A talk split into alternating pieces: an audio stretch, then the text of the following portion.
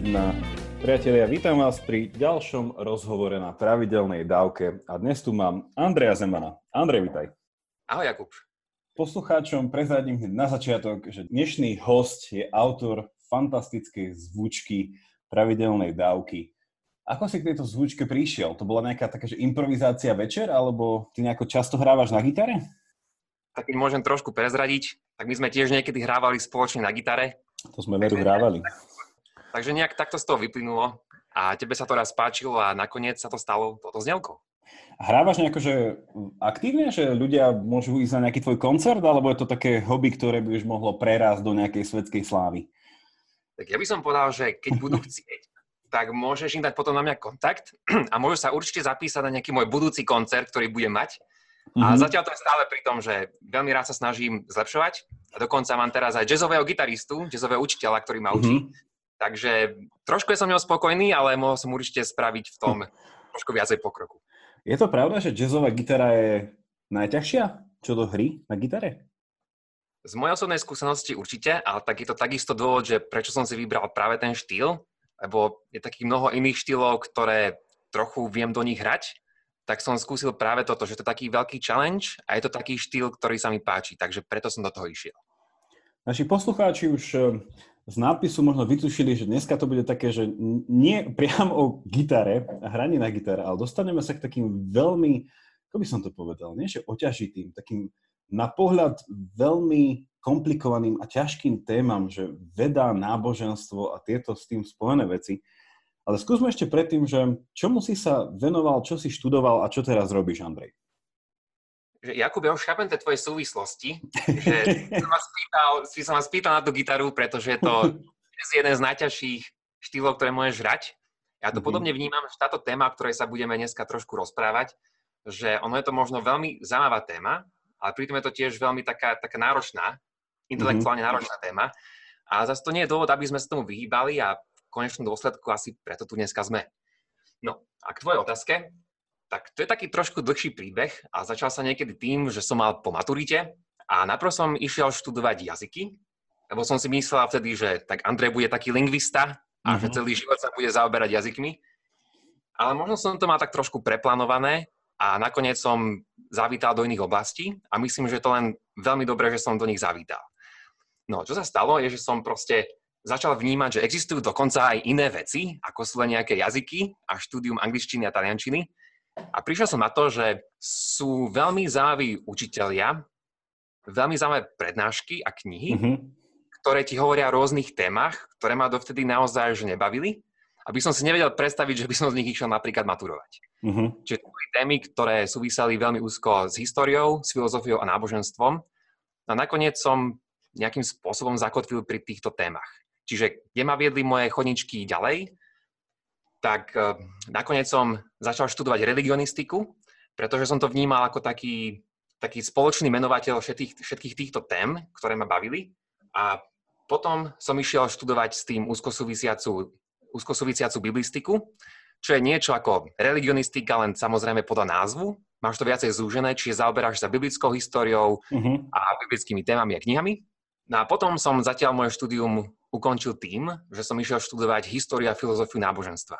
Uh-huh. Je, prvé odbory som študoval na Slovensku v Bratislave a tie zvyšné dva boli jednak v Londýne a potom to druhý odbor bol v Edinburgu. Tak skúsme si to trošku rozbiť na drobné, že neviem, či všetci naši poslucháči budú hneď si vedieť e, za to niečo dosadiť, že religionistika, biblistika a potom, že história a filozofia náboženstva, tak e, čo majú tieto veci spoločné? Čo je nejaký spoločný menovateľ toho celého? Mne sa na tom veľmi páči to, že keď napríklad ideš študovať religionistiku, tak ono je to jednak veľmi široká oblasť a môžeš sa tam zamerať na čo len chceš. A je, je to naozaj na tebe. A to, s čím som tam išiel ja, je, že už keď som tam prišiel na, naozaj na prvú hodinu, mm-hmm. tak som vedel, že mňa zaujímajú takéto proste odbory, ktoré som nakoniec išiel študovať ako posledné. A to znamená, že naozaj som videl v tom takú, takú veľkú fascináciu v tom, ako ľudia počas histórie sa zamýšľali nad tými veľkými otázkami. Mm-hmm. Takže ono je tam, môžeš povedať, že má to veľmi veľa spoločné, ale v istom mysle veľmi málo, keby si išiel napríklad, neviem, keby si šiel napríklad študovať nejakých indiánov alebo nejaký, nejaké domorodé kmene, išiel študovať nejakým antropologickým spôsobom, tak možno nemáš taký veľký súvis s tým, že čo dneska robíme v, neviem, v genetike a rôzne otázky, ktoré z toho môžu vyvstať. Mm-hmm. Ale mňa práve fascinovalo na to, to, že ľudí spája počas mnohých storočí a takisto, takisto v rôznych geografických lokalitách, ich spájajú tie veľké otázky, ktoré sa pýtajú. A mňa to, mňa to strašne zaujíma práve to, že vďaka tomu, že máš dneska vedu, dáme tomu mhm. počas posledných 5 storočí alebo posledných dvoch storočí, podľa toho, ako to definuješ, takže tieto otázky sú veľmi ovplyvnené tým, na čo prichádza veda a že je to strašne niečo aktuálne, že to nie je niečo, čo proste iba v minulosti, čo môžeš študovať ako nejaké staroveké pramene, ale že je to dneska stále niečo, čo je živé a čo ľudí stále fascinuje. Tak v akom vzťahu je tam vlastne potom tvoj záujem o vedu? Že veda a náboženstvo. Dostal si sa aj k nejakému priamo štúdiu, že vedy, alebo veda je tvoj nejaký bočný koníček, ktorý s týmito štúdiami religionistiky a podobne spájaš? Myslím, že v mojom prípade to bolo tak, že Najprv ma veľmi zaujímali tie náboženstva samotné a chcel som sa proste o nich dozvedať, že ako fungujú, čo tam ľudia veria, čo čítajú, aké sú tie posvetné texty a takéto rôzne základné veci. Ale potom k tomu nejak prišla taká nadstavba, že ma začala zaujímať tá veda mm-hmm. a začal som sa zaoberať proste tým, že, že kto to boli tí vedci a čo to bola vlastne veda, ako sa to vyvíjalo a čo to vôbec znamená, keď robíš vedu. No a keď už som tieto otázky povedal, tak možno na to poslucháči takisto prišli, že proste to nie sú iba otázky čisto historické, ktoré, no môžeš na to odpovedať napríklad tak, že keď sa pozrieme na históriu, čo ľudia robili. Mm-hmm. A mhm. potom je tu taký druhý typ otázok a môžeš sa spýtať, že ako veda má fungovať. Čiže nie deskriptívna otázka, ako to fungovalo, ale preskriptívna. Ako tie mm-hmm. veci majú fungovať. A tie otázky, čo sa pýtaš v oblasti vedy, tak podobne sa môžeš spýtať aj v oblasti náboženstva. Čiže môžeš sa napríklad pozrieť na rôzne náboženstva vo svete a môžeš sa spýtať, že, že čomu ľudia veria, ako ľudia opisujú božstvo, aké majú rituály a podobne. Ale podobne napríklad sa môžeš spýtať otázky, ktoré súvisia skôr nie s nejakou sociológiou alebo históriou, ale skôr s filozofiou. Čiže napríklad, ako vieme, že tieto veci, ktoré ľudia veria, ako vieme, že sú pravdivé. Ako vieme, či napríklad nejaké božstva existujú alebo ak existujú, majú takéto vlastnosti, ktoré ľudia pripisujú, tak odkiaľ to vieme proste a mm-hmm. odkiaľ môžeme mať nejaké dobré dôvody na to, že by sme mali v takéto veci veriť. A opäť to sú tie otázky, ktoré vyvstávali počas histórie už dlhodobo, ale zvlášť v dnešnej modernej dobe, ktorá je veľmi ovplyvnená týmito vedeckými otázkami, tak je to oveľa viacej ešte intenzívnejšie a tieto otázky sú transformované práve tým, že tu máme takéto vedecké úsilie.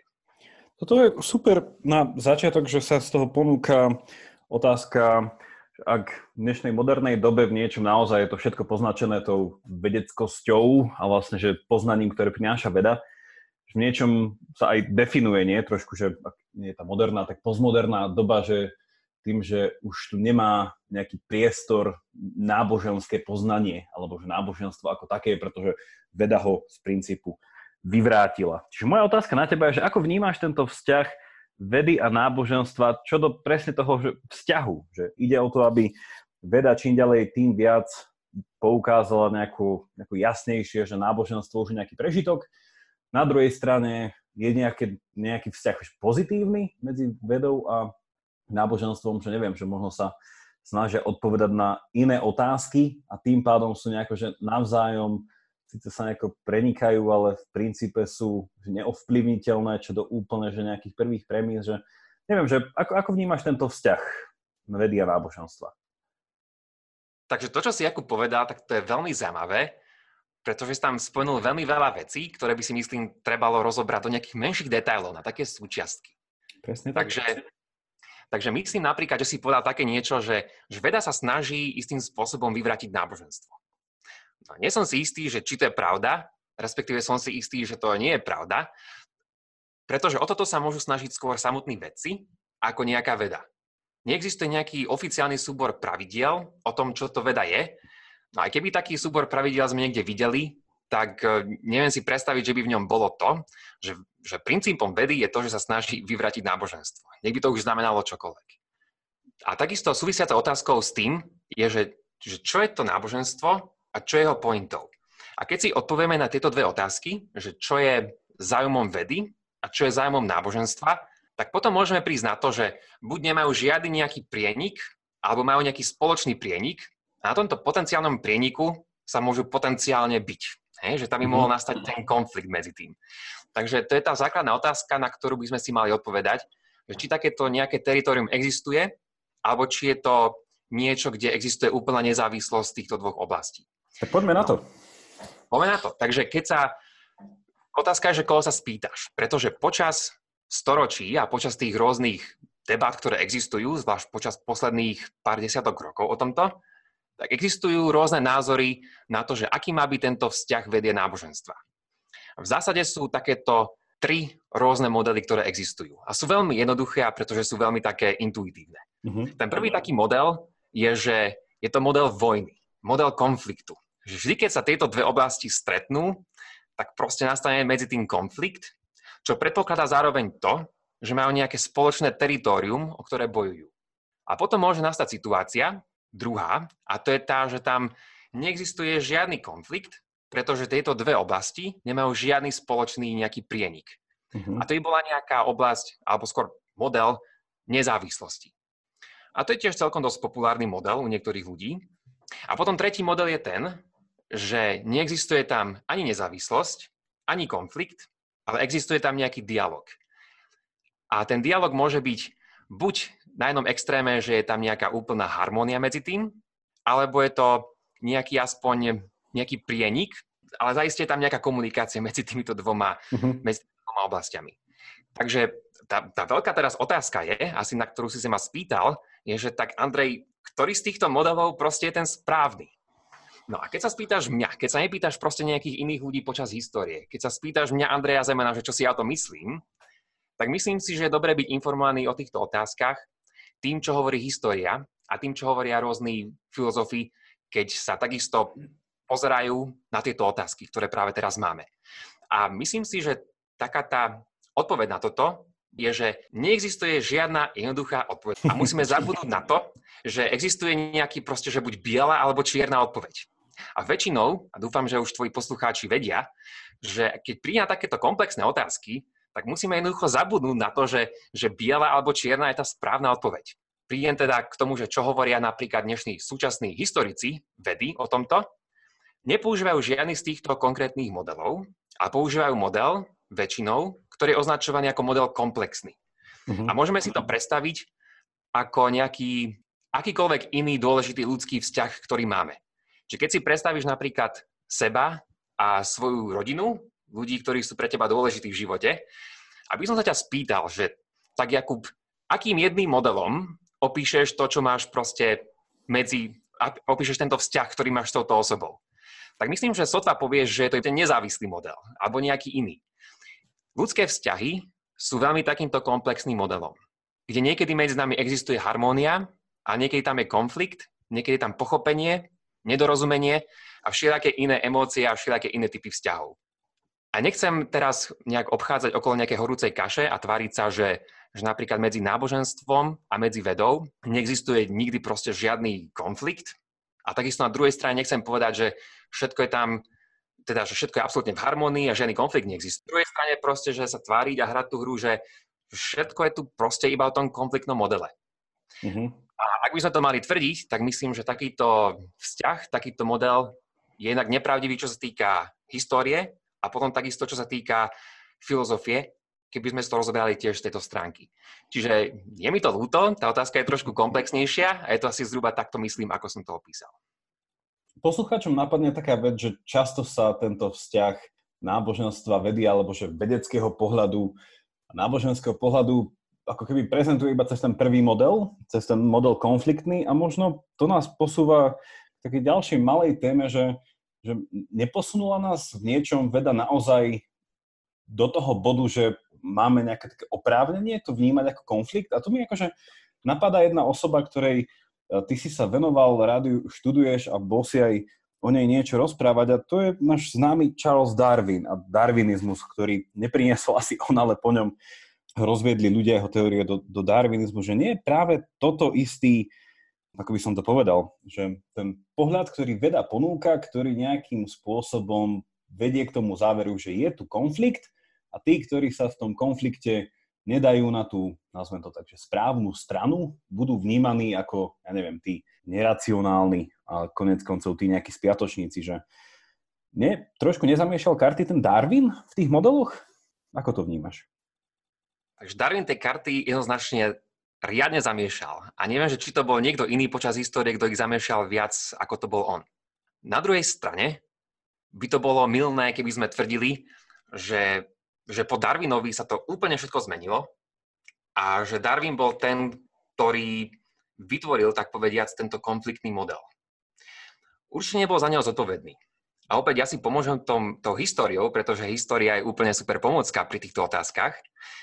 Tento model, a zvlášť tento príklad, na ktorý si sa ma spýtal s Darwinom, mm-hmm. tak je tiež milný, čo sa týka histórie. To znamená, že keď sa pozrieme na to, čo Charles Darwin spravil, na to jeho dielo, to znamená, že hlavne keď publikoval svoje dielo o pôvode druhov v roku 1859, a keď nikto si nepamätá žiadny iný dátum z 19. storočia, tak toto je ten dátum, ktorý by si mohol pamätať. Tak keď vydal toto dielo, tak teraz sa nestalo to, že katolícka církev alebo iné církvy alebo náboženstva začali mať teraz nejaký existenčný, existenčnú nejakú krízu vo svojej viere a začali opúšťať, opúšťať masovo náboženstva. Mm-hmm. To sa vôbec nestalo. Je, je tu veľmi dôležité spraviť niekoľko rozlíšení, ktoré sa stali. A to, prvotné, čo ma napadá teraz, je, že, že Darwin neprišiel s tým, neprišiel s evolúciou a prišiel s konkrétnym modelom to, ako funguje evolúcia. To znamená, že prišiel s teóriou evolúcie prirodzeným výberom. A ten prirodzený výber to bol mechanizmus alebo spôsob, ako táto evolúcia fungovala. No a tie debaty, ktoré, ktoré nastali potom, ako Darwin publikoval toto dielo, počas aspoň najbližších 50 rokov, nasledujúce debaty, ktoré potom boli, v minimálnej miere boli o tomto prirodzenom výbere. Pretože čo, čo Darwin spôsobil tým, že svoje dielo publikoval, pomohol teórii evolúcií v tom, aby bola príjmaná. Mm-hmm. Ľudia sa bavili o tom, že či evolúcia teraz, či majú príjmať evolúciu alebo nie. Ale nebolo to o tom, že teraz tou témou diskusie bol prirodzený výber. Tá diskusia, ktorá existovala po publikácii Darwinovho diela, bola veľmi rôznorodá. Nebola to nejaká jednostranná diskusia, nebola to diskusia, kde začala prevládať jedna strana, ale takisto, čo sa týka rôznych náboženských perspektív, tak vidíme, vidíme na tom rôzne uhly pohľadu a vidíme rôzne perspektívy, ktoré existovali. A vidíme mnoho veriacich, mnoho kresťanov, ktorí nemali s Darwinovou teóriou žiadny problém a ktorí dokázali príjmať. A dokázali takisto vidieť v Darwinovom prirodzenom výbere Božiu ruku. Veľakrát videli to, ako Boh pôsobí prostredníctvom evolúcie, že je to úplne, úplne v poriadku, že je to úplne v súlade s kresťanskou vierou. Ale boli takisto ľudia napríklad, ktorí príjmali síce evolúciu, ale odmietali Darwinov konkrétny mechanizmus. Pre niektorých teológov bol tento mechanizmus, ktorým prišiel Darwin, bol to kontroverzný a problematický koncept. A čo to bol vlastne tento prirodzený výber a prečo to bol taký veľký problém? No, prirodzený výber je taký spôsob, ako funguje príroda, kde organizmy získavajú počas eh, rôznych generácií, získavajú rôzne prispôsobenia sa danému prostrediu, ktorých fungujú. Získavajú teda rôzne adaptácie. No a tieto adaptácie získavajú, dá sa povedať, že prostredníctvom utrpenia a smrti, ktorý vzniká v prírode. Čiže prežijú tie organizmy, ktoré sú viacej adaptovanejšie na dané prostredie. Uh-huh. To neznamená, že sú viacej komplexnejšie, že sú pokrokovejšie, čo síce môže byť eh, ten prípad, ale nie nevyhnutne. Ide o to pri darwinizme, že prežíva ten organizmus, ktorý je viacej adaptovanejší na dané prostredie, čokoľvek to už da- znamená v danom kontexte. No a Darwin vlastne prišiel s tým, že takéto utrpenie, čo sa nachádza v prírode, to nie je len nejaký vedľajší efekt, ale to niečo veľmi centrálne, niečo veľmi ústredné pri tom, ako vôbec evolúcia funguje. Mm-hmm. A teda boli tu niektorí teológovia, ktorí nemali problém s tým, že evolúcia funguje, že evolúcia jednoducho je to vysvetlenie, ktoré musíme prijať, ak sa pozrieme na tie fakty, ktoré poznáme dneska z prírody. A začali mať problém a začali nepríjmať tento prirodzený výber z týchto teologických dôsledkov, ktoré to mohlo spôsobiť. A teraz nemali by sme vnímať týchto teológov, ktorí to takto vnímali, ako nejakých spiatočníckých ľudí, ktorí proste nedokážu prijať niečo, čo bolo vedecky jednoznačne príjmané. Pretože to vôbec nebol ten prípad. Pretože prirodzený výber v tomto období bol mechanizmus, ktorý bol, ktorý bol masovo odmietaný. Dokonca jeden z Darwinových najväčších eh, spojencov, ktorý sa volal Thomas Henry Huxley a bol prezývaný Darwinov bulldog, tento mechanizmus takisto odmietal. A to bol iba jeden z príkladov, ktorý tu teraz spomínam, ale existovalo, existovalo veľmi veľa ľudí, veľmi veľa vedcov, ktorí odmietali tento mechanizmus. Čiže o čo sa Darwin zapríčinil, je, že do konca 19. storočia dá sa povedať, že vedecky otvoril a sprístupnil teóriu evolúcie, ale nie teóriu evolúcie prirodzeným výberom, hoci to bola napokon tá teória, s ktorou on samotný prišiel. Až potom neskôr v 20. a 30. rokoch 20. storočia a zvlášť u bežnejších ľudí, dá sa povedať, uh-huh. v 50. Mhm. a 60. rokoch 20. storočia začali najprv veci príjmať tento mechanizmus, keď začala vznikať niečo, čo voláme moderná syntéza alebo neodarvinizmus. A potom začalo to ľuďom v Amerike dopínať, že čo to vlastne znamená teologicky, keď takéto niečo funguje v prírode. A že je to hlavný ústredný mechanizmus toho, ako sa evolúcia vyvíja. No a v dôsledku tohto, v dôsledku takýchto reakcií, začíname byť konfrontovaní s niečím, čo sa nazýva najprv vedecký kreacionizmus, potom kreacionizmus a potom tzv. inteligentný dizajn. Uh-huh. Čo sú vlastne hnutia, ktoré reagujú veľmi konzervatívnym kresťanským spôsobom na to, že vidíme, aké dôsledky má táto evolúcia. A začína, sú to rôzne hnutia, ktoré začínajú rôznym spôsobom, najprv, najprv biblickým síce, ale potom sa úplne transformujú a začínajú nebiblickým spôsobom, to znamená úplne vedeckým, odmietať túto evolúciu. Takže veľmi stručnosti, toto sú niektoré reakcie. Čiže na konci tohto celého nás to vedie vlastne do dnešnej pozície toho, že Darwinové pozorovania nejakým spôsobom, ale stále vedú k tomuto konfliktu, nie? Medzi vedou a náboženstvom. Že by sa nedalo povedať, že OK, že ten darwinizmus, keď už ho, teda, keď už ho lepšie pochopili, nie cez eh, tých, eh, koľko to bolo, 60, 70, viacej rokov po ňom, že by v dnešnej dobe OK, že vidíme, že sa tam vedie nejaký dialog a hľadá sa tam buď nejaké to spoločné teritorium alebo nespoločné teritorium, že nepovedal si práve to, že konec koncov to ešte ukázalo väčší konflikt medzi náboženstvom a vedou? Alebo som to iba zle pochopil. Je to zajistie jedna z oblastí, že, ktorá môže byť takým tým najkonfliktnejším mm-hmm. zo, mhm. zo všetkých oblastí. Ale to neznamená, že nevinutne aj je. Mm-hmm. A čo mhm. tým mám na mysli, je to, že to, čo som povedal, tie niektoré modely, že existuje rôzne spektrum pohľadov na to, ako riešiť túto situáciu, to rôzne spektrum existuje aj dnes. Pretože ľudia prišli s rôznymi dôvtipnými, a nemyslím to v zlom spôsobe, ale s rôznymi dôvtipnými a kreatívnymi spôsobmi, ako, ako dať do súladu práve túto evolúciu. Uh-huh. A ak chcem povedať, že kresťanské náboženstvo, ale vôbec e, všelijaké iné. Uh-huh. Prečo by to mal byť problém? Problém to je vtedy, ak máš nejakú istú špeciálnu interpretáciu zvlášť prvých kapitol kníh Genesis, kde sa samozrejme spomína to, ako bol svet a stvorenstvo a stvorené vďaka, vďaka Božej tvorbe za 6 dní. Ak máš taký pohľad, že berieš Bibliu, nechcem povedať, že ako nejaké sveté písmo, ako posvetné, ako posvetný text, pretože to nie je ten samotný problém. Samotný problém je už to, akú konkrétnu interpretáciu budeš mať pri čítaní tohto textu. Mm-hmm. A budem veľmi konkrétny, čiže ak, ak budeš považovať ten text za nejaký vedecký text, ak budeš čítať tie, tie slova doslova, ak budeš to brať, že to je naozaj táto pravda, ako to môžeme čítať v tomto no, buď už si vezmeš slovenský, anglický alebo hebrejský text, tak potom môžeš prísť naozaj do rôznych problémov. Napríklad takýto text, ktorý máš v knihe Genesis, spomína, že svet bol stvorený za 6 dní a Boh teda na 7 deň oddychoval.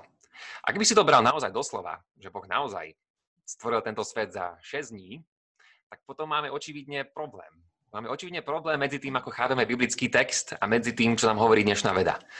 Mimochodom, nie je to iba problém minulosti, že ľudia verili v takéto veci iba neviem, pred pár storočiami, ale dlhodobo do 18. storočia, ale pretrváva, pretrváva to aj v 19. storočí a vo veľkej miere aj 20. storočí a v súčasnosti je, že ľudia, zvlášť v Amerike, veria tomu, že tento svet bol stvorený niekedy za posledných 10 tisíc rokov. A v Amerike toto číslo je dosť alarmujúce.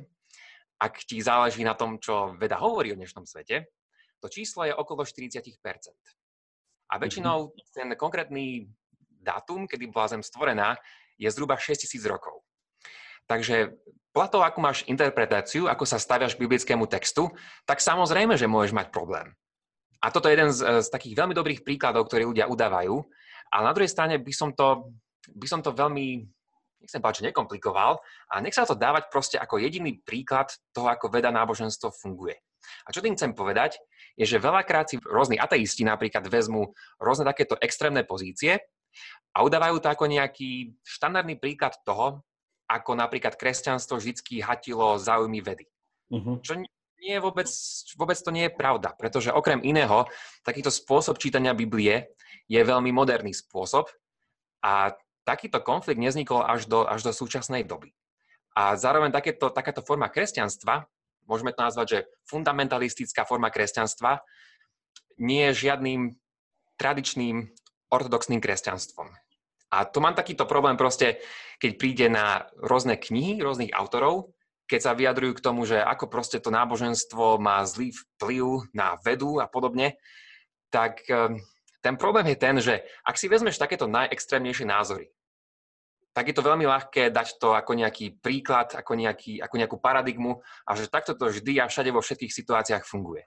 No to je veľmi ľahké, ale tak keď chceme byť ehm, vernejší histórii a tomu, ako naozaj tu prebiehala tá komplexnejšia interakcia, tak si zaslúžime oveľa viacej, ako len udávať selektívne nejaké príklady. To, čo si hovoril, mi príde zaujímavé sa pozrieť, neviem však, um, čo si o tom myslíš, ale že minimálne to smerovanie od náboženstva k vede, že ako by to bol väčšinou problém interpretácie, nie? Že, že ten konflikt, alebo inak to poviem, že ten konflikt, ktorý sa môže zdať byť prítomný medzi vedou a náboženstvom, zo strany náboženstva, sa dá odstrániť často nejakou aktuálnejšou interpretáciou, alebo ako si možno povedal, možno nejakou že staršou interpretáciou, že tá novšia interpretácia môže byť konfliktná. Ale napadlo mi, že akým spôsobom, či máme nejaké príklady toho, že ten vzťah je opačný, že, že náboženstvo má nejakú interpretáciu, za ktorou si stojí, príde nejaký vedecký fakt a viac menej to vnímanie toho sveta, ako má veda, sa musí následne zmeniť, alebo bolo poukázané, že je chybné cez prízmu toho, že náboženstvo malo istú interpretáciu, ktorá pretrvala.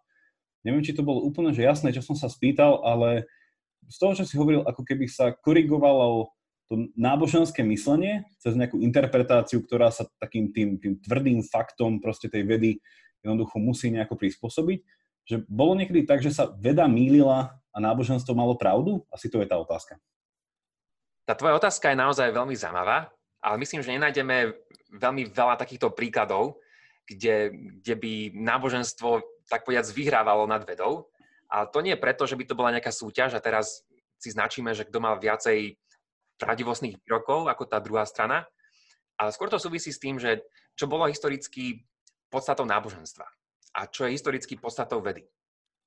Na začiatku sme sa bavili o tom, že, že čo je vlastne domena týchto dvoch oblastí, že čo, o čo vlastne náboženstvu a vede ide.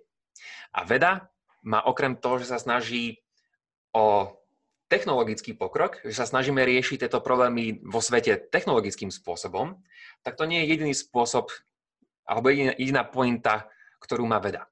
Pretože minimálne ďalšou snahou, ktorú veda má, je snaha o poznávanie tohto sveta. Nie, nie nevinutne s tým, že musíme proste hneď niečo riešiť technologicky, ale chceme proste vedieť. Chceme vedieť, ako veci fungujú. Či to by, bolo, to by bol poznávací cieľ vedy alebo epistemický cieľ vedy. Uh-huh. A potom je otázka, že či má náboženstvo takisto takýto epistemický cieľ. A náboženstvo, hoci robilo počas histórie veľa takýchto tvrdení, tak neviem si momentálne spomenúť na to, že by malo veľakrát pravdu v takýchto vyjadreniach, ako si hovoril ty. Napadá mi jedine taký dobrý príklad, že ako vieš, tradične náboženstvo hovorí o tom, tradičné kresťanské a židovské náboženstvo hovorí, že tento svet mal svoj počiatok. Že tento svet bol stvorený.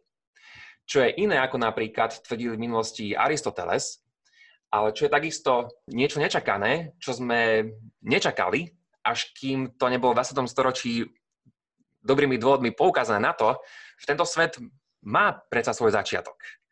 A keď prišla táto teória Big Bangu, tak ľudia začali mať najprv, mnohí, mnohí veci začali mať najprv odpor voči tomuto, pretože si mysleli, že teologicky to ukazuje na to, že tento vesmír má počiatok, aby to ukazovalo na to, že náboženstvo alebo kresťanstvo presnejšie, tak predsa má v niečom pravdu. A preto sa snažili napríklad tomuto záveru vyhnúť mm-hmm. nejakými vedeckými inými špekuláciami o tom, že tento vesmír tu predsa len môže byť stále a že hmota je v ňom dotvorovaná a iné, iné podobné spôsoby, ktoré na to využívali. Ale mnohokrát náboženstvo slúžilo v tom, že slúžilo ako inšpirácia k mnohým novým otázkam. Hovorili sme o Darwinovi, bol si pozvaný do Pantarej a teda povedz k tomu viac, že to bolo nejaké, neviem či prezentácia knihy, alebo tesne potom, ako vyšla posledná kniha Dana Browna, Pôvod, ktorá niečo hovorí teda aj o Darwinovi. Na teba si tam pozvali na taký fact-checking, alebo taká, že aká je dôveryhodnosť tejto knihy. No a to sa mi v tom niečom spája, že ako je podľa teba vykreslená veda alebo vedecké poznanie a možno aj toto to napätie alebo tento vzťah s náboženstvom v takejto, neviem, či to dobre nazvem, že populárnej literatúre? Že Dan Brown populárna literatúra? Že ako si to, ako to vnímaš? Aké to bolo? Tak jednoznačne, že Dan Brown je takáto populárna literatúra, ale potom je také zaujímavé, že čo on samotný hovorí o tých dielach. Ako si veľa z našich poslucháčov určite spomína, tak mal predtým jedno iné významné dielo, ktoré bolo Da Vinciho kód. No a proste v týchto dielach hovorí také niečo v úvode, že tieto veci proste nie sú iba historickou fikciou, ale sú založené proste na reálnych historických udalostiach. Uh-huh. Takže to je taký problém pre historika, že mňa by to netrápilo proste mnoho vecí na tom, keby tam nepísal, keby nemal, nemal takéto veľké tvrdenie. Proste, že to naozaj založené na, na histórii. A teraz musím si to pozrieť naozaj, že čo tam presne hovorí, lebo myslím, že je to tvrdenie ešte silnejšie ako to, čo som teraz práve povedal. Čiže super, nech si píše historickú fikciu, akú len chce, ale myslím, že tým pádom, že aký je Brown vplyvný, tak si zaslúži, zaslúži to jeho dielo a všetko, čo píše proste o takýchto veciach, zaslúži si nejakú reakciu v podobe nejakých dobrých recenzií na tie knihy, čo píše. A som rád, že v zahraničí jednoznačne existujú reakcie na tie jeho knihy a myslím, že to spôsob, ktorým by sme sa mali k tomu vyjadrovať a že je to niečo, čo by mali mm-hmm. historici robiť. Ale toto jeho druhé dielo, ktoré si spomenul, to dielo Pôvod, tak nebolo ani tak historické dielo v takom zmysle, ako bol proste Da Vinciho kód, pretože v tomto diele Brown jednoznačne pracuje s nejakým fiktívnym príbehom, ale to, čo tam on rieši, je práve tá téma, ktorú tu máme dnes. Neviem, či to bolo v jeho knihe, knihe priamo písané, ale pamätám si, že keď pôjdeš na jeho stránku, tak tá reklama, ktorá tam bola na tú knihu, bola uvedená otázkou, že či Boh prežije vedu. Uh-huh. A bola to pozvánka do tejto knihy. Čiže to je taká jedna veľká otázka, ktorá, ktorú môžeš stále sledovať počas čítania tejto knihy, pretože rozoberá práve túto tému. A nielen to len niečo, čo je nejakým fiktívnym spôsobom zasadené do nejakého fiktívneho sveta, kde riešia nejaké otázky, ktoré nemajú nič spoločné s našim životom a svetom. Uh-huh. Práve naopak, sú to také ústredné otázky a sú ústredné v tom diele preto, pretože sú ústredné pre, pre Dana Browna. Ako to viem? Pretože som spravil nejaký ten výskum, zistil som si, čo Dan Brown hovorí o týchto veciach. No a keď si to poklikáš na internete, na internete prečítaš si, pozrieš si nejaké rozhovory s ním a prednášky, ktoré má, tak zistíš, že sa k týmto veciam vyjadruje že sa k ním vyjadroval takisto predtým, ako napísal túto knihu. Čiže mm-hmm. táto kniha, myslím, že môžeme úplne spokojne povedať, že jednoznačne vyšla z tých myšlienok, ktoré mal predtým, ako túto knihu napísal. No a čo tu robil vôbec v tejto knihe, je, že podľa svojich vlastných slov bola, boli tieto myšlienky, ktoré tam splieta, boli o jeho osobnej ceste. A v tej knihe sa snažil práve prísť na toto. Alebo minim, neviem, či prísť a odpovedať, ale minimálne dávať tie otázky, že aký vzťah môže mať veda a náboženstvo. A je to také veľmi zaujímavé, že čo tam, čo tam písal, pretože pamätám si, že, že Dan Brown je jednoznačne sčítaný v týchto veciach, že si spravil tak povediať svoju domácu úlohu predtým, ako mm-hmm. písal toto dielo a že môžeš v ňom vidieť rôzne veľa vplyvov, rôzne veľa kníh, tak povediac, ktoré čítal. A čo je zaujímavé, je, že tieto, tieto vplyvy pochádzajú z dvoch rôznych oblastí. Čiže na jednej strane sú to autory, ktorí patria do tzv. nového ateizmu, čo je, čo je také hnutie, ktoré dneska už až tak nefunguje, ale bolo veľmi vplyvné po dvojčkách, potom ako padli v New Yorku dvojčky uh-huh. a zvlášť po roku 2005 približne. To je jedna skupina autorov. A potom na druhej strane autory, ktoré na neho vplývajú, pochádzajú z celkom, takého, z celkom takej inej oblasti. A to sú tzv. autory, ktorí píšu v rámci hnutia tzv. inteligentného dizajnu. To je hnutie silne konzervatívno-kresťanské hnutie, ktoré je tvorené mnohými vecami, ktoré sa snažia ukázať, poukázať na to, ako sme dneska spomínali, že ten neodarvinizmus proste nie je to finálnou odpoveďou, ale že dneska môžeme dokonca vidieť v prírode, nielen, že môžeme vidieť dizajn, ale že ten dizajn nejakými sofistikovanými argumentami, ktoré môžeme vidieť napríklad na biologických organizmoch a rôznych jeho častiach, že môžeme ho tak povediac dokázať alebo veľmi dobrým spôsobom pre neho argumentovať z týchto prírodných vecí. Mm-hmm. A to, to nie je žiadny mainstream kresťanský, je to jedno veľmi kontroverzné hnutie, ktoré sa snaží byť vedecké, ale má, má veľmi silnú vedeckú opozíciu. A teraz to nechcem dať ináč do toho kontrastu, že, že toto je vedecké hnutie proti nejakým e, náboženským fanatikom. Pretože nemôžeme tu robiť to také rozlíšenie, ktoré je takou falošnou dilemou. Pretože možno som to dneska tak párkrát omylom povedal, ako keby som povedal, že na jednej strane sú tu proste tí vedci, na druhej strane sú tu tí nejakí teológovia. Pretože to vôbec neznamená, že keď je niekto vedec, tak samozrejme to neznamená, že nemôže byť racionálne veriaci človek. A keď mnohí ľudia by s tým nesúhlasili, pre nich to je nejakým spôsobom, keď nie paradox, tak protirečenie, že byť, byť veriaci vedec. To je tá otázka však, ktorú tu máme dneska a ktorej sa tak veľmi dotýkame. Nuž, ale aby som tak prišiel trošku naspäť e, k tomu dielu, mm-hmm. tak, tak toto tu Brown rieši a pre mňa to prišlo, prišlo mi to dielo také, také veľmi zvláštne v tom, čo sa tam snažil robiť a na aké, k akým záverom prišiel. A prišiel mi takisto, napriek tomu, že som povedal, že bol taký veľmi sčítaný v tých veciach, že jednoznačne môžeš vidieť, že si načítal dosť veľa vecí predtým, ako napísal túto knihu, tak tiež tam mal niektoré také veľmi zvláštne myšlienky, ktoré mi prišli, že, že neviem, či tým veciam niektorým úplne pochopil. A zvlášť mi teda prišlo tiež divné to, že akým spôsobom dal dokopy tieto, tieto dve rôzne intelektuálne tradície, ktoré som ti práve teraz spomenul. Mm-hmm. Myslím si, že, že práve z tohto dôvodu by s ním asi neboli veľmi spokojní tí noví ateisti, ale takisto ani tí, tí zástancovia z toho hnutia inteligentného dizajnu. Práve preto, že sa myslím snaží hrať na obidve strany a snaží sa takúto hru rozohrať a pritom, pritom vytvoriť takúto intelektuálne rešpektovanú pozíciu. Čiže ak by sme mohli dať nejaký spoiler v dnešnej časti, že ako tá kniha končí a ako to hodnotí? Že, že je to kniha, ktorú by si mal človek prečítať už len zo zvedavosti, alebo že viacej metúca ako prinášajúca nejakú zaujímavú diskusiu a niečo na zamyslenie? A neviem, či som dať úplne taký spoiler pre ľudí, a končí sa to takým veľmi zaujímavým konfliktom, ktorý tam bude, v ktorom vystupujú tri postavy. Jednak to je postava Roberta Langdona, ktorý, ktorý vystupuje vo, vo viacerých, ak nie vo všetkých bránových dielach, ktoré doteraz mhm. vydal. A potom je to istá postava, ktorú tam označuje ako futuristu, čo je nejaký človek, ktorý chce vyvinúť jeden moderný počítač. A potom je to konzervatívny biskup, ktorý sa volá Valdespino. No a ten konflikt, ktorý sa tam odohráva, je práve medzi nimi. Mm-hmm. A v závere má, má Dan Brown sériu takých monológov, cez ktoré chce objasniť, myslím, že tú pozíciu, ktorú práve on verí. Tú, tú paradoxnú syntézu, o ktorej, o ktorej som pred chvíľkou vravel. A či si majú ľudia prečítať tú knihu, ak je to nejaký taký ich štýl, ktorý, ktorý majú radi, tak samozrejme, že nech si to prečítajú.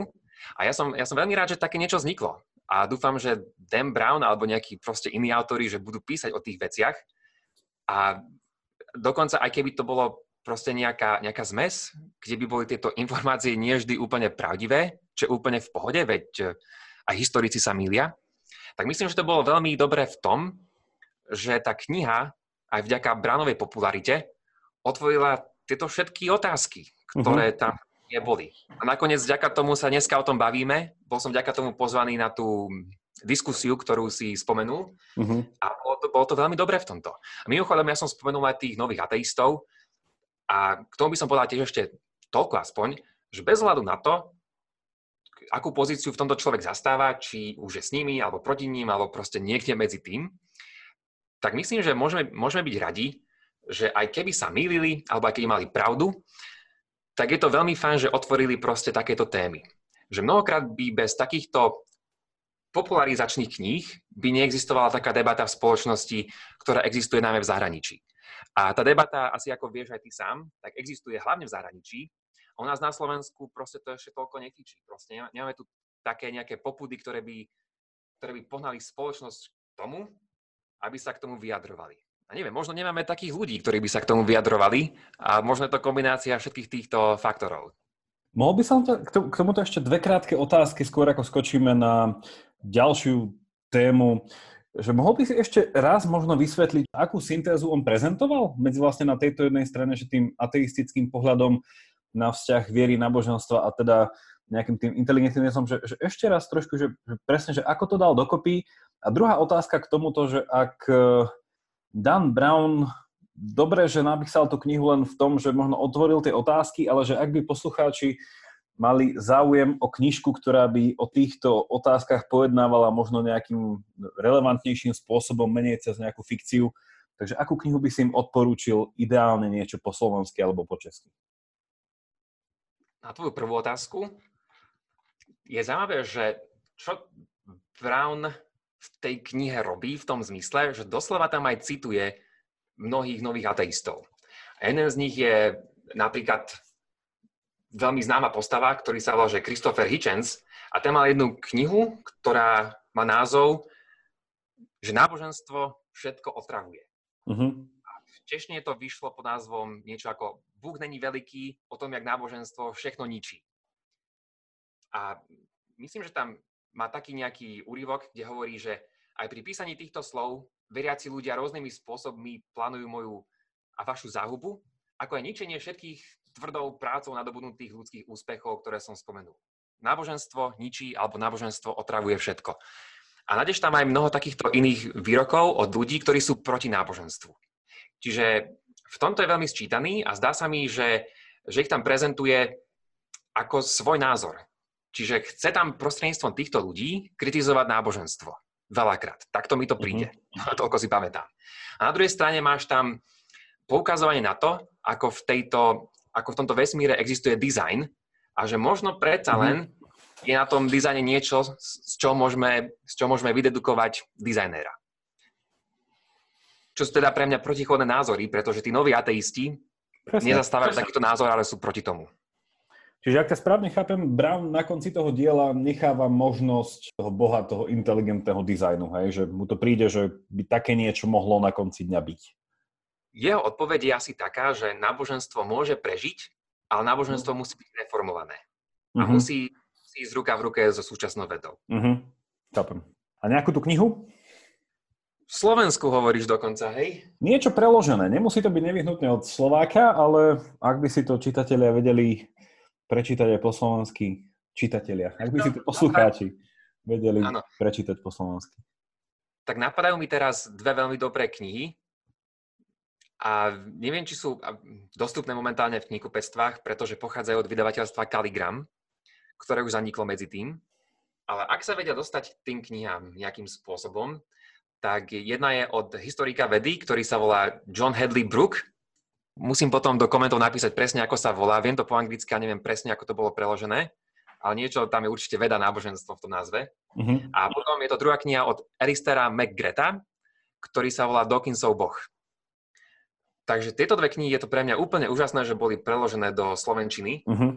A sú to v zahraničí veľmi dobre čítané knihy a veľmi populárne a veľmi dôležití autory. Obidvaja. Sú to, sú, sú to veľmi veľké postavy a mená v, práve v tejto oblasti vedia náboženstva. Druhou takou obsahovou témou dneška by bol taký ten termín, ktorý prišiel do používania a volá sa scientizmus. Často si ho možno ľudia, hlavne po obžalobe, ktorá bola voči ešte súčasnému prezidentovi Kiskovi, milia s niečím, čom sa hovorí, že scientológia, že scientológia a scientizmus akoby hovorili o tom istom. A ja viem, že ty si v tvojej diplomovke v Edinburgu písal práve o tomto scientizme. Tak poprosím ťa, ak by si v krátkosti mohol vysvetliť, čo to je scientizmus, čo je to scientológia, či je to to isté a hlavne, že prečo je ten scientizmus taký zaujímavý, že si tomu venoval čas. No mne si teraz vyvolal také minulé spomienky, pretože som si teraz spomenul, že ako ľudia veľakrát mňa označovali nie ako regionalistu, ale ako regionalistu. Fúha. Takže veľmi veľký rozdiel. A takisto je veľmi veľký rozdiel v tom, keď povieš scientizmus a scientológia. No, takže ten rozdiel je asi taký, že scientológia je to náboženstvo, nové náboženské hnutie, ktoré vzniklo niekedy v polovici 20. storočia, v roku 1954 myslím, a založilo istý chlapík, ktorý bol najprv spisovateľ rôznych sci-fi príbehov a volá sa, že Ron Hubbard. A veľakrát je toto vnímané, toto náboženstvo ako kult, z dobrých dôvodov celkom. A hovorí také niečo, ako že máš dve typy myslí, máš nejakú analytickú mysel a potom reaktívnu mysel, ale tá je plná nejakých zlých negatívnych zážitkov, ktoré sa volajú engramy. A pointou tvojho života, alebo to, v čom ti chcú pomôcť, takisto, je to, že chcú, chcú ti pomôcť zbaviť sa práve týchto negatívnych vplyvov, aby si mohol využiť svoj plný potenciál. A ten plný potenciál sa objaví v tom, že, že prídeš do kontaktu so svojou, svojou pravou podstatou, mm-hmm. ktorou je od nejakých 60 rokov, či to bola tiež inovácia vyhnutí, ktorou je tvoj tzv. operatívny tetan. A to je ďalšia veľká vec, že čo to je. A proste je to nejaká tvoja bytosť, mm-hmm. ktorou naozaj. Len ty ju nevidíš, pretože si zviazaný týmito negatívnymi vplyvmi a skúsenostiami. A potom existujú rôzne také stupne, cez ktoré môžeš ísť. Myslím, že najviac je teraz operatívny Tetan číslo 8. A keď chceš, môžeš tam ísť. Nie je to lacné, môžeš sa tam, môžeš prísť ku ním do ich centier, môžeš sa tam ísť diagnostikovať a povedať ti rôzne veci o tvojom živote, hlavne, že ako je všetko v tvojom živote zlé a preto potrebuješ ich pomoc. No a ako inak, ako proste cez scientológiu uh-huh. a cez ich metódu, ktorá sa volá, že dianetika. Dia znamená cez, nus je mysel, takže prostredníctvom tvojej mysle máš prísť na tvoju pravú podstatu. A keď máš veľa peňazí, tak určite na ňu prídeš. Ale scientizmus je niečo iné. Scientizmus súvisí, ako môžeme na to asi prísť z tohto koreňa, tohto slova. A to je, že to je niečo, čo má spoločné s vedou keď to aspoň si povieš tie slova po anglicky. Scientizmus je však problém v tom, že, že čo to presne je. A to uh-huh. neznamená, že, že o tom nemôžeme hovoriť. Čo ty mám na mysli? Takýto problém máme s mnohými slovami. Keď napríklad povieš náboženstvo, alebo tiež veda, alebo napríklad liberalizmus, alebo slobodná vôľa, sú to koncepty, ktoré nemajú nejakú presnú definíciu, pretože existuje mnoho ľudí, mnoho filozofov a politologov, ktorí si pod, pod tým predstavujú niečo trochu iné. A je problém to takýmto spôsobom uchopiť v nejakej jednej všeobsiahlej univerzálne príjmanej definícii. Ano. To však neznamená, že takéto niečo neexistuje a podobne je to so scientizmom. OK, ale čo to teda je?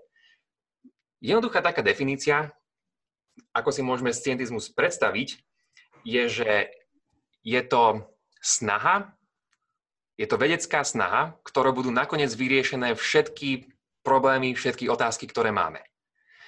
To je jedna z definícií. Ale podľa mňa je to dobrá taká začiatočná definícia. A teraz ja som v tom povedal, že je to snaha o vyriešenie všetkých otázok. Nepodal som v tom, že snaha o vyriešenie všetkých technologických otázok. A to je dôležitý rozdiel, pretože mm. tradične veda funguje na takom poli, že sa snaží vyriešiť otázky súvisiace s našim prírodným svetom. To znamená, že sa zaoberá atomami, kameňmi, planétami, čiernymi dierami a všetkým, čo je medzi tým. Ale tradične sa veda nezoberá tým, že čo to napríklad je morálka. Že čo je základom morálky. Čo to znamená byť dobrý človek. Akým spôsobom máme žiť. Alebo čo napríklad existuje. Alebo čo je zmysel života. Alebo rôzne iné náboženské a filozofické otázky. A práve preto sú mnohé otázky filozofické a náboženské, pretože nespadali a nespadajú pod pod eh, doménu vedy. Ale dneska existujú rôzne také snahy, aby veda začala nielen odpovedať čoraz viac na čoraz viac technologických otázok, ale aby sa dokázala rozširovať aj do iných takýchto rôznych sfér. Takže v stručnosti to je scientizmus, ale môžeme to ďalej viacej skomplikovať, pretože je to, je to taký zložitejší fenomén. Ale podstatou toho je zhruba toto. A potom môžeme na ďalšom takom leveli môžeme začať rozlišovať rôzne typy scientizmov.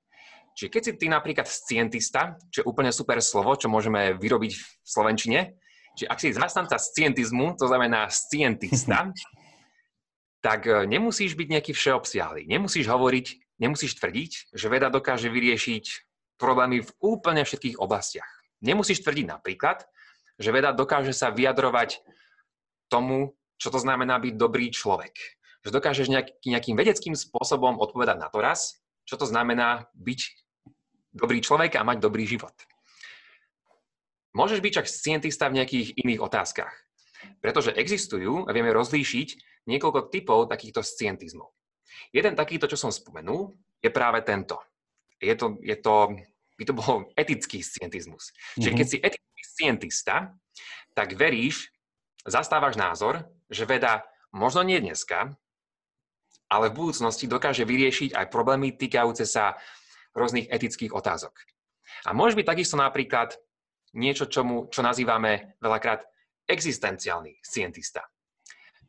S tým súvisí to, že veda podľa takéhoto scientistu dokáže, ak nie dnes, tak aspoň v budúcnosti, mm-hmm. odpovedať na otázky týkajúce sa nášho zmyslu života, našej, našich existenciálnych otázok. Wow, tak to je čosi trošku viacej, ako sme mali len doteraz, že sme sa zaoberali tými atomami a všetkými inými súčasťami nášho vesmíru. A takisto existuje niekoľko ďalších podtypov scientizmu. Napríklad, keď rýchlo spomeniem, tak to môže byť tzv. axiologický scientizmus. Axiologický znamená súvisiaci s ľudskými hodnotami. Alebo to môže byť napríklad ontologický scientizmus. To znamená, ontológia súvisí s bytím, čiže ontologický scientizmus je ten, v ktorom ti veda a jedine veda vie odpovedať na otázku, že čo presne existuje. Mm-hmm. Čiže keď si vezmeme tú veľkú otázku v náboženstve, že či existuje Boh, tak podľa tohto by, pokiaľ veda nevie odpovedať na tú otázku, tak Boh nemôže existovať. Pretože veda podľa tejto definície nám jediná vie povedať o tom, aké entity, aké veci, súčasti sú v tom vesmíre. Ešte niektoré iné scientizmy existujú. Ja som uh-huh. identifikoval jeden alebo dva ďalšie nové. A toto je v stručnosti to, čo scientizmus rieši a tie otázky, ktorých sa pýta. No a keď sa ty mňa spýtaš fiktívne, že tak Andrej, ale prečo to dôležité sa tým zaoberať, tak eh, lebo je to súčasný fenomén, alebo sa to veľmi veľa rieši, keď na to prídeš. A takisto preto, lebo je veľmi dôležité identifikovať, že keď sa spýtame tú veľkú otázku, že, že či je veda a náboženstvo v konflikte, tak už toto, čo som teraz povedal, tak som pritom použil veľmi špecifické slova. Povedal som, že veda a náboženstvo. Ale naozaj tým chcem povedať napríklad veda? Naozaj náboženstvo? Pretože náboženstvo má veľa komponentov. A takisto veda má viacero komponentov. Náboženstvo napríklad zahrania vieru. Náboženstvo takisto zahrania napríklad teológiu. Zahrania niektoré iné veci, hej, uh-huh. rituály a podobne. Asi nechceme povedať, že, že veda je v konflikte s rituálmi. A možno je veda v konflikte s teológiou. A takisto veda možno nie je v konflikte s týmito vecami, ktoré som spomenul, možno nie je v konflikte s týmito náboženskými komponentami, ale môže byť, že veda ako samotná nie je tým problémom, ale problémom môže byť scientizmus. Pretože ak ty vyjdeš pomimo vedy a začneš sa rozširovať na to ďalšie územie, ktoré ti tak povediac nepatrilo, z dobrých dôvodov, pretože, pretože metodami vedy údajne nemôžeš na tieto otázky, a to je ďalšia zaujímavá vec, ku ktorej sa môžem potom vyjadriť. Áno, ktoré sú tak metódy vedy. Tak potom, ak sa veda začne rozpínať do týchto iných otázok, tak potom tam môže nastať konflikt predsa len. Ktorý by tam nebol, kebyže ostaneme len pri tom, či, je konflikt, či existuje konflikt medzi vedou a náboženstvom. A keď sa spýtaš, či existuje konflikt medzi scientizmom a napríklad dogmatickou teológiou, tak potom ten konflikt tam napríklad už jednoznačne môže byť. Áno, že pre našich poslucháčov možno tak pre, zjednodušene, že prečo sme k tomuto scientizmu trošku aj dospeli, že ak naozaj že rámcujeme dnešnú časť v tom pohľade na vzťah medzi náboženstvom a vedou, možno tá intuícia trochu za tým scientizmom je, že tam sa presne dostávame do toho nie, že, úplne, že, že presne dostávame do toho konfliktného modelu, ale viem, že ten scientizmus naozaj, že ak si nenárokuje proste tú uh, pozíciu náboženstva, tak minimálne proste náboženstvo vytlačí do proste sféry a teda súčasnosti a nielen náboženstvo, ale aj filozofiu napríklad. Že tam mi príde ešte ďalší možno zaujímavý prvok do toho, že keby sme prišli na to, že aké sú tie otázky a nástroje, ktoré má náboženstvo, filozofia, veda a či každý má nejakú tú svoju, ten svoj piesok, na ktorom sa iba môže hrať a otázky, na ktoré môže iba odpovedať, tak ja si osobne myslím, že ten scientizmus v tomto, podobne ako sa správa k náboženstvu, sa správa v niečom aj k filozofii. Čiže takýmto spôsobom sme sa dostali k nášmu uh, scientizmu. Mal by som tu ešte takú podotázku k tomu celému, že viac menej ten uh, scientizmus ako taký, ty si povedal, že je moderný fenomén, že a preto je to uh, zaujímavé to študovať. A moja iba taká malá, taká možno provokačná otázka je, že je to naozaj nový fenomén alebo iba nové meno na starú vec? Obidve. Pretože takéto nejaké podobné snahy, a si preto sa pýtaš tú otázku, existovali aj skôr. A môžeme identifikovať niektoro, niekoľko takýchto autorov, ktorí existovali už minimálne v 19. storočí, ktorí si mysleli, že, že náš vývoj intelektuálny pôjde cez isté fázy.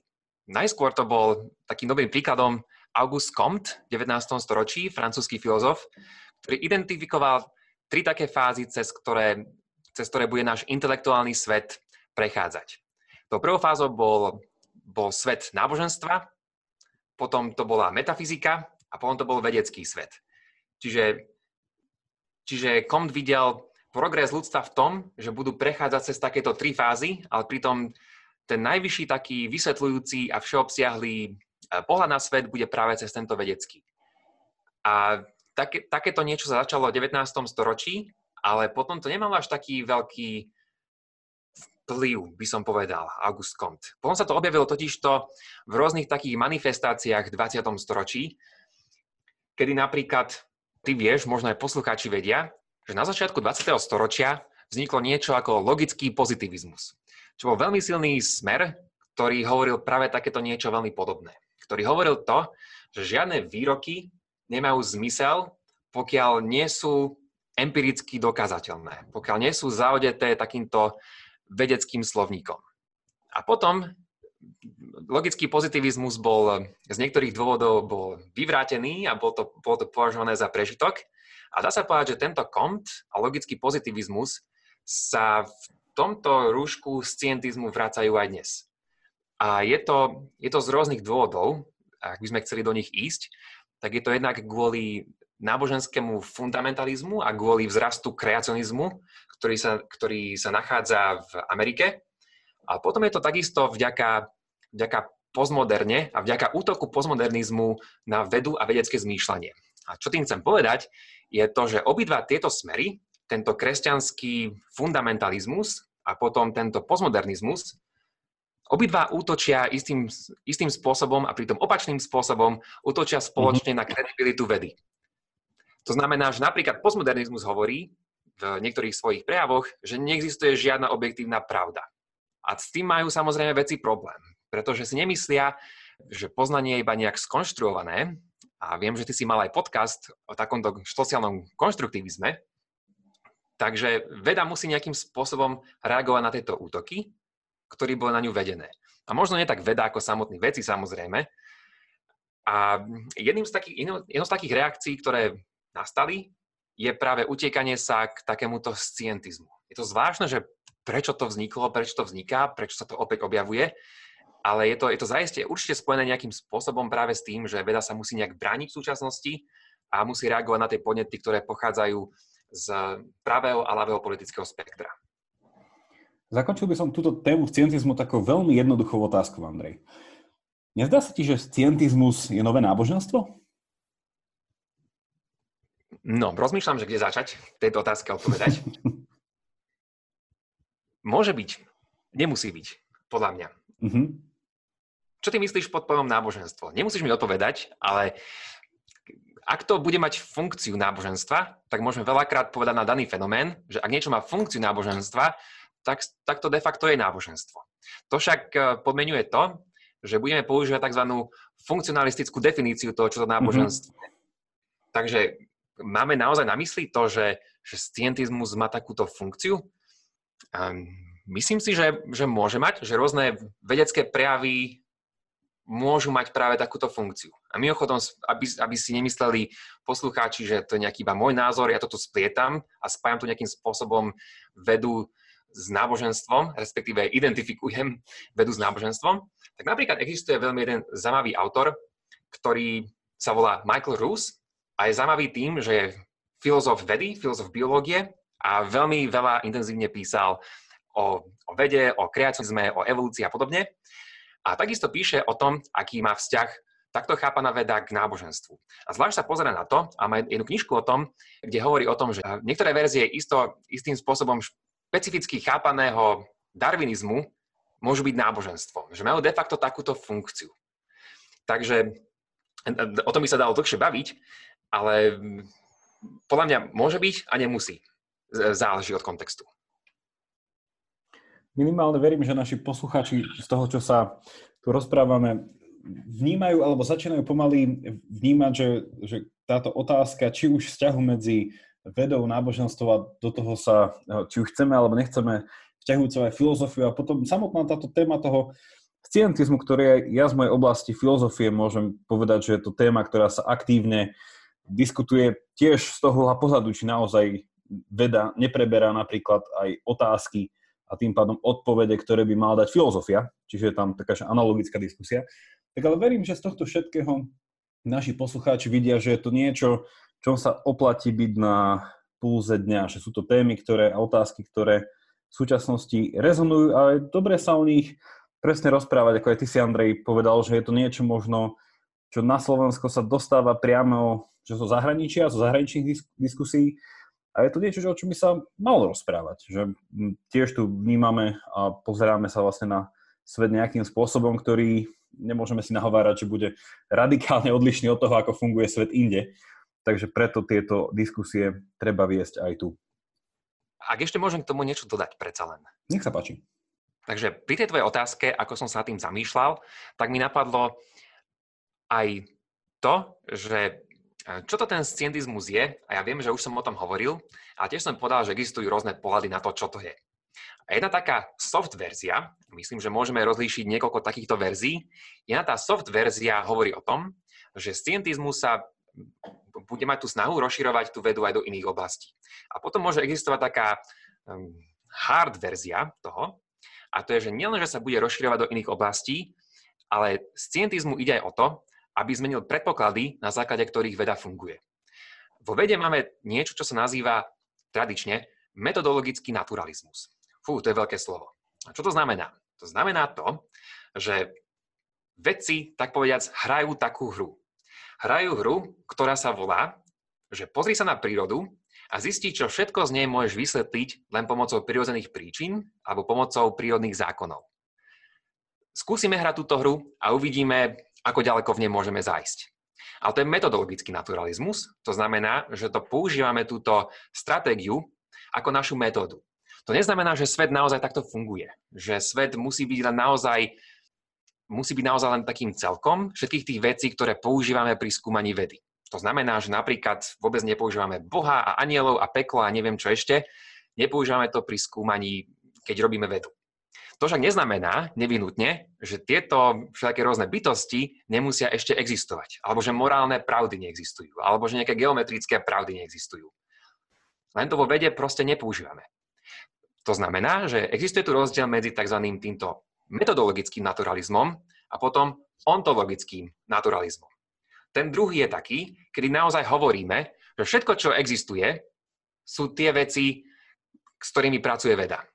Inak povedané to znamená, že môžeš byť vedec, môžeš používať metodologický naturalizmus a potom, keď vyjdeš z labaku, tak e, nemusíš vôbec zastávať tento ontologický mm-hmm. naturalizmus. Ano.